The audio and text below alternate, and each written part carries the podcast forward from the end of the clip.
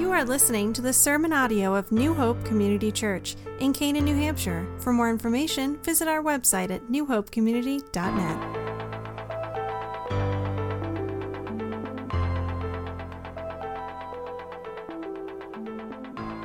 After the Sabbath, at dawn on the first day of the week, Mary Magdalene and the other Mary went to look at the tomb.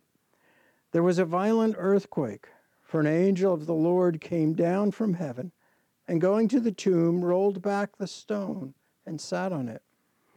His appearance was like lightning, and his clothes were white as snow. The guards were so afraid of him that they shook and became like dead men. The angel said to the women, "Do not be afraid, for I know that you are looking for Jesus, who was crucified. He is not here. He is risen, just as he said. Come and see the place where he lay. Then go quickly and tell his disciples, he is risen from the dead and is going ahead of you into Galilee. There you will see him. Now I have told you." So the women hurried away from the tomb, afraid yet filled with joy, and ran to tell his disciples. Suddenly Jesus met them. "Greetings," he said. They came to him, clasped his feet, and worshipped him. Then Jesus said to them, "Do not be afraid. Go and tell my brothers to go to Galilee. There they will see me." This is God's word. Easter Sunday for most pastors is both easy and challenging. On the one hand, it's easy because you already know months ahead you're going to be speaking on the subject of the resurrection. That's only appropriate. Uh, but it's also very challenging because you start thinking about how do you convince your congregation that they should listen to a story that they have heard many, many times before. And I believe the answer lies in the first Easter sermon that we have recorded here and in other places in the Gospels, but in Matthew twenty-eight, because in this sermon there are two elements that not just make this sermon worth listening to, but make every sermon that has these elements also worth listening to. Uh, so I direct your attention to Matthew chapter twenty-eight, and I mentioned there's two elements. Here's the first one, and that is simply that the first Easter sermon is marked by authenticity. In other words, what we hear is valid and verifiable. So you notice the top of your page, you'll see it says Matthew and then the reference. Now, nowhere in the Gospel of Matthew does it state Matthew wrote this Gospel. But very early in church history, from really the earliest inception and transmission of this letter, it was ascribed as coming from Matthew. This is the g- account, according to Matthew, of Christ's life and ministry. But if we think about the authenticity, we have the authenticity of the New Testament writers. Matthew being the first one we can consider here. As you think about Matthew, think about the fact that he was a tax collector. In other words, Matthew gave up a very lucrative and profitable career to become a fisher of men, to become an apostle of Jesus Christ. Probably not the best move from a worldly perspective. But then we can include other writers of the New Testament and think of their authenticity, that there was no hidden agenda, hidden motive, a means of getting rich off of promoting something, if in fact it was not true. Jump to the Apostle Paul. Paul, the writer of almost half of the New Testament, was on the fast track to becoming a leading Pharisee, a rabbinic scholar, maybe we could even say an elite religious professor. And yet he, in his own words, says he gave up all of that and ends up losing his life in martyrdom. But yet, according to his own words, he gained everything and lost nothing. What a glimpse into just the authenticity of the New Testament writers. But if authenticity makes this a powerful sermon and should be running through every sermon, then we want to think of not just the authenticity of the New Testament writers, but from Matthew's perspective, what about the authenticity of the witnesses of the resurrection? And Matthew gives us names here. So you notice in verse one of our text, he mentions on this early morning two specific individuals that are mentioned immediately. So in an age in which we're always now concerned with fake news, there's no way this is fake news. We have names and faces identified by Matthew. And so the first authentic witnesses you see are the two Marys. Mary Magdalene, who, if you remember your, your New Testament history, was a woman that was possessed by seven demons. They were cast out. And she becomes one of the many women who were followers of Christ. And then you have Mary, the other Mary here, not Mary, Jesus's earthly mother, but Mary, the mother of James and John. Two of them mentioned, and yet what is most striking about their witness is that its validity is shown by how did they come to the tomb. So you notice in verse one, it says, they came and went to look at the tomb. Uh, compare this maybe with Luke's, and we know there were not just the two Marys, there's Salome and maybe some others who came with spices. Uh, and it may be that the preparation and, and strips of cloth that would be put on Christ were already done partially, but then you had the start of the Sabbath. And all that needed to stop.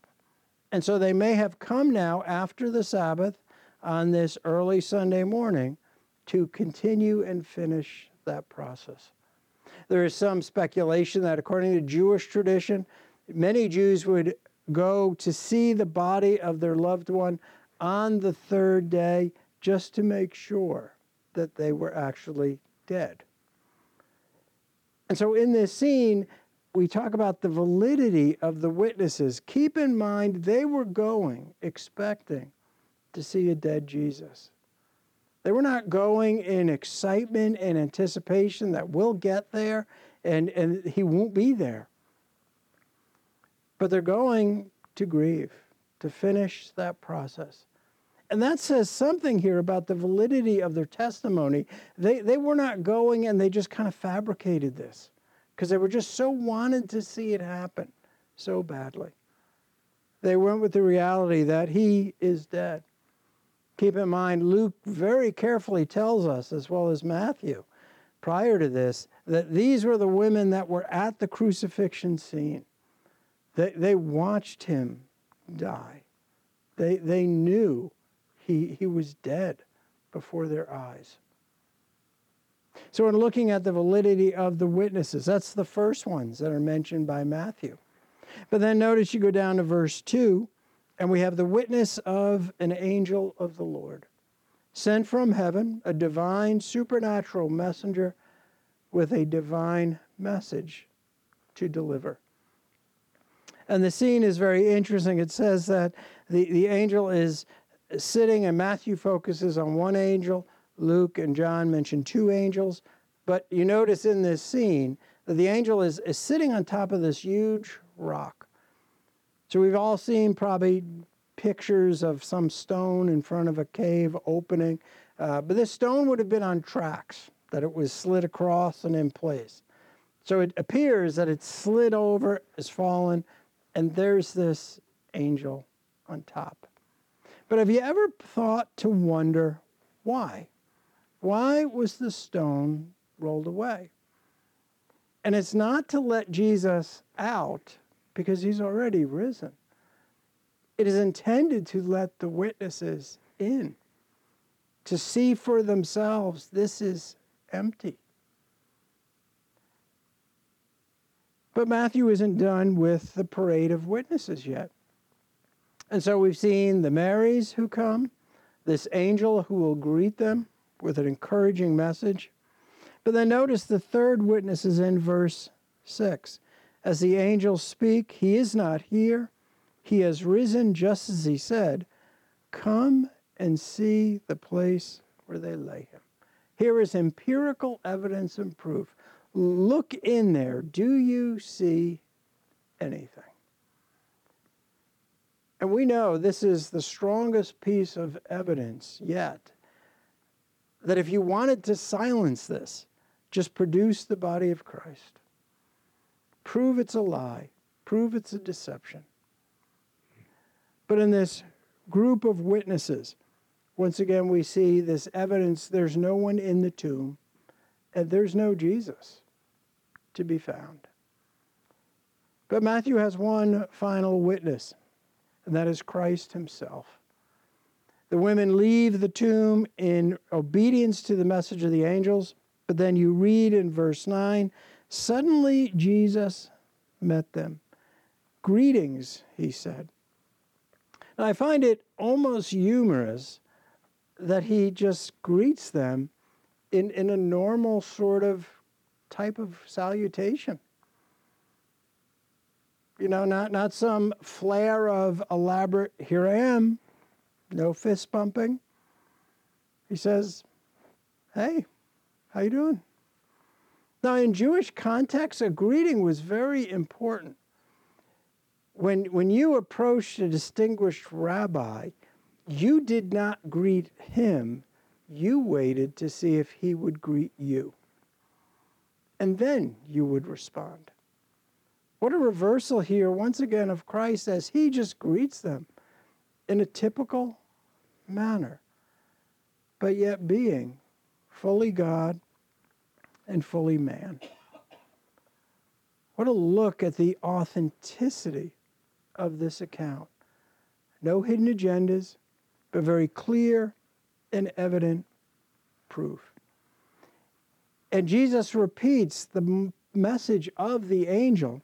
But then you notice as well what happens there in verse nine. They came to him, clasped his feet, and worshiped him. Then Jesus said to them, do not be afraid. Go and tell my brothers to go to Galilee, and there they shall see me. And it's that second part that leads us to the next element that every effective sermon must have, which makes this sermon itself a model for us. It mustn't just have authenticity. It's based on truth, but it must also have clarity. It's been popular in sermon preparation to speak of being able to, to boil your sermon down to a sentence. And even more than that, if you can boil it down to just a couple of words that everyone who's leaving can say, that's what the sermon was all about. Well, you can say in this account, in this first Easter sermon, the big idea is summarized in three words.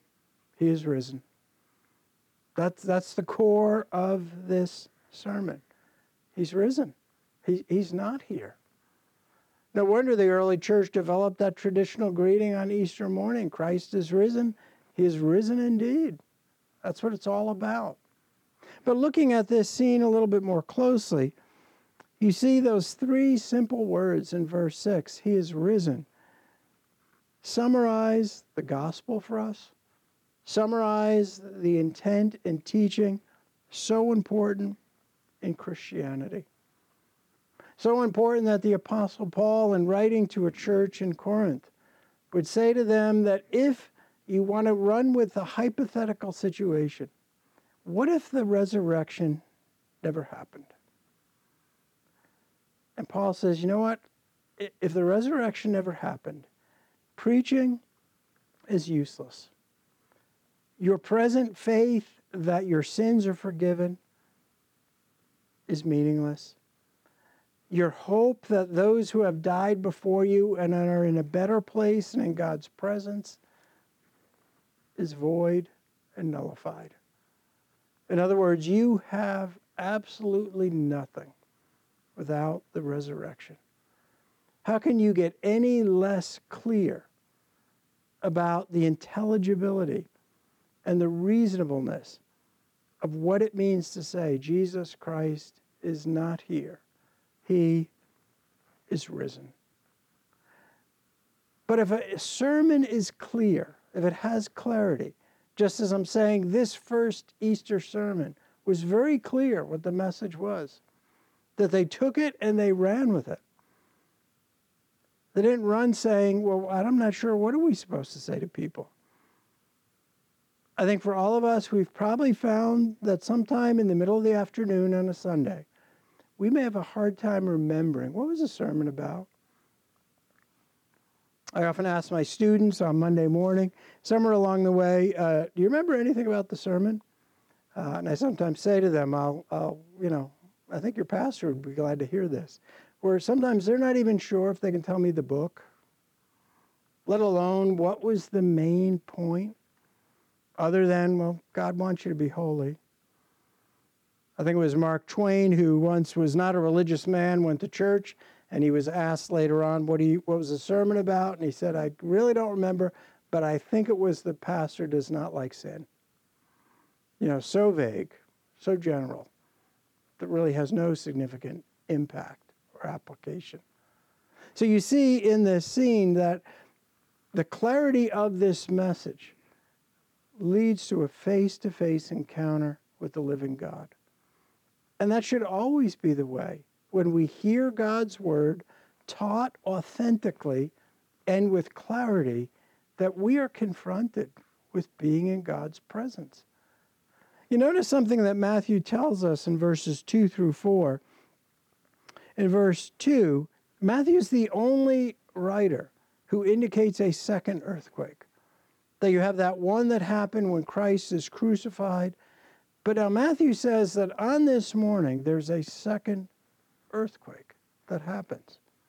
Whether that's in unison with the angel coming at that moment, but if you think about this, throughout the Old Testament, things like this indicate what? The physical manifestation of God's presence and power. So anywhere you're reading in the Old Testament that the earth shakes, there's fire, there's lightning, there's smoke, right away a light should go on and say to you, God showed up.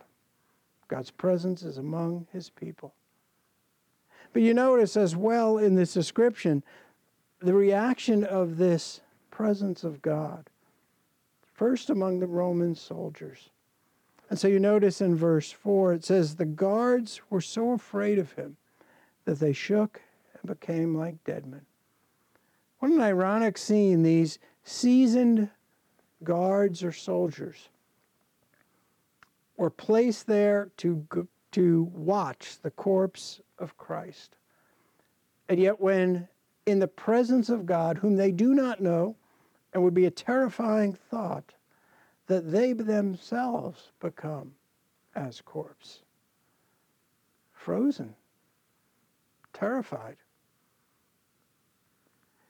But then you have also the reaction of the women. And notice that we are told that the women also were afraid. John Bunyan does an excellent job of talking about the fear of God in two different ways. That the ungodly has a fear of God which is dangerous at certain times because it will drive them from God. They will be terrified in his presence. And in a sense, you see that among the Roman soldiers here in what follows. They, they don't know what to make of this. This is a presence and a power much greater than Nero or any emperor or commander that they're used to. But the women also have a fear of God. The exact same word is used. But the difference is their fear is one we see results in reverence and awe, and they are comforted because both the angel and Jesus Christ say to the women, do not be afraid. You don't have that said to the Roman soldiers. You don't have that said to anyone who is in opposition to God. So when we speak of the clarity of a sermon, the clarity of this first Easter message, it, it brought you face to face with God. But as always, a good sermon, a clear, a clear sermon, leaves each one with two possible responses. And we see that in this very first early morning sermon here. Because you notice what happens to the Roman soldiers. Because in verses eleven through fifteen, Matthew tells us. Here they are, they have, they have seen and witnessed something that is beyond human explanation. And they, they, they run. And they tell the leaders about this. And the plot is hatched to, we're just going to pay you guys off. In other words, you tell people you fell asleep. And it's interesting to consider that their response to this scene, to being confronted with the truthfulness of who God is, is to deny the undeniable, to reject the irrevocable. They will live instead with a lie. They will go through whatever length their life is, lying about what really happened. They've profited for the moment. They've been given some sum of money to do this. But when asked about this, they instead will say, yeah, I don't know what happened. A bunch of us kind of fell asleep there. Others will kind of cover for them. They won't be executed as they should have been if that's exactly what happened. But then you have the response of the women. And as we know later on, the response of the disciples in time to the news of the resurrection. It says that the, the women clasped Jesus' feet and worshiped him. That they, they seized onto him. They held onto his feet. Now, we know that Jesus would later say in one of the other Gospels uh, that, that he needs to go to the Father to receive his full glorified body. But their immediate reaction here is to, to fall down and not just kneel, but the implication is that they worshiped him. That these same women who saw him die are very clear that this is the same Jesus. This is not a lookalike. It's not some stunt double. This is the Jesus who we know. This is the Jesus who said, and we didn't believe him, that he would come back. They would rise on the third day. But there's something else that's fascinating. Jesus says in verse ten, go and tell my brothers. Not just my disciples. And Mark reminds us that in these words, Jesus was very clear to say, make sure you tell Peter. But when he says, go and tell my brothers, you want to think about, all right, so you have the disciples, the apostles. You also have other followers of Christ. In other words, go and tell whoever you see that I will meet them in Galilee. Now think back to what transpired at the cross. The brothers included those who deserted him. They all scattered, not, not just Peter, but, but they all ran in opposite directions. Jesus says nothing like, well, go and tell those who betrayed me. But he says, go and tell my brothers. And isn't that what we would want to say would be our response to the authenticity and clarity of a sermon? That we'd be moved to worship God in a much deeper way. That we'd leave saying, here's a message, here's a truth that I cannot keep to myself. That it should change me as it did these women and countless millions since this day who have come by faith to embrace the message of the resurrection. Clearly, this first Easter sermon was transformative because it breathed authenticity and clarity. It decisively declared Jesus Christ came, he died on the cross, he rose again three days later, and he appeared to many, verifying his claim. I think if you look at this first Easter sermon, that's a good sermon. That's what preaching should be all about. And if we read God's Word and listened to sermons and said, is it authentic and does it have clarity, then we would find that every sermon should be worth listening to, whether or not it's Easter Sunday. Let's pray together. Heavenly Father, we should also be changed and transformed by the certainty of the resurrection. May we not just sing about it. May we not just in our own hearts be comforted by it. But may we, like these women and disciples of old, take that message and tell it to all that we see, all who need to hear it, because we are certain that your word never goes out without accomplishing its intended purpose. We pray these things in Jesus' name. Amen.